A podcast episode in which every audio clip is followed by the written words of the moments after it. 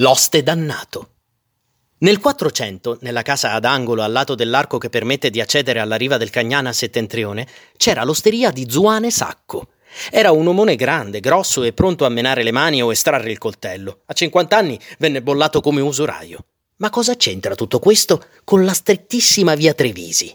Ebbene, dopo la dipartita di Zuane Sacco, l'uomo che aveva acquistato l'immobile lamentò voci, pianti, rumori e la presenza di un topo.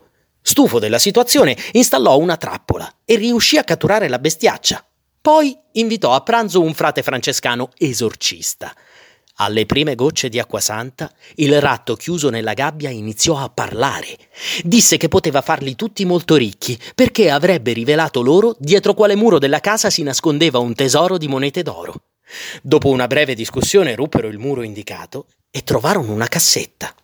Appena il frate ebbe messo la sua parte nel sacco delle questue, il sorcio crebbe di dimensioni, assumendo la sua forma infernale, prese il sacco del frate e fuggì. Il francescano, pentitosi per aver peccato d'orgoglio, lanciò invocazioni contro l'inferno e i suoi demoni.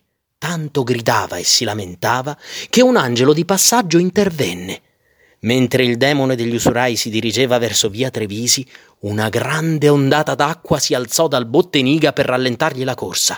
Le mura delle case di via Trevisi iniziarono a muoversi e a stringerlo.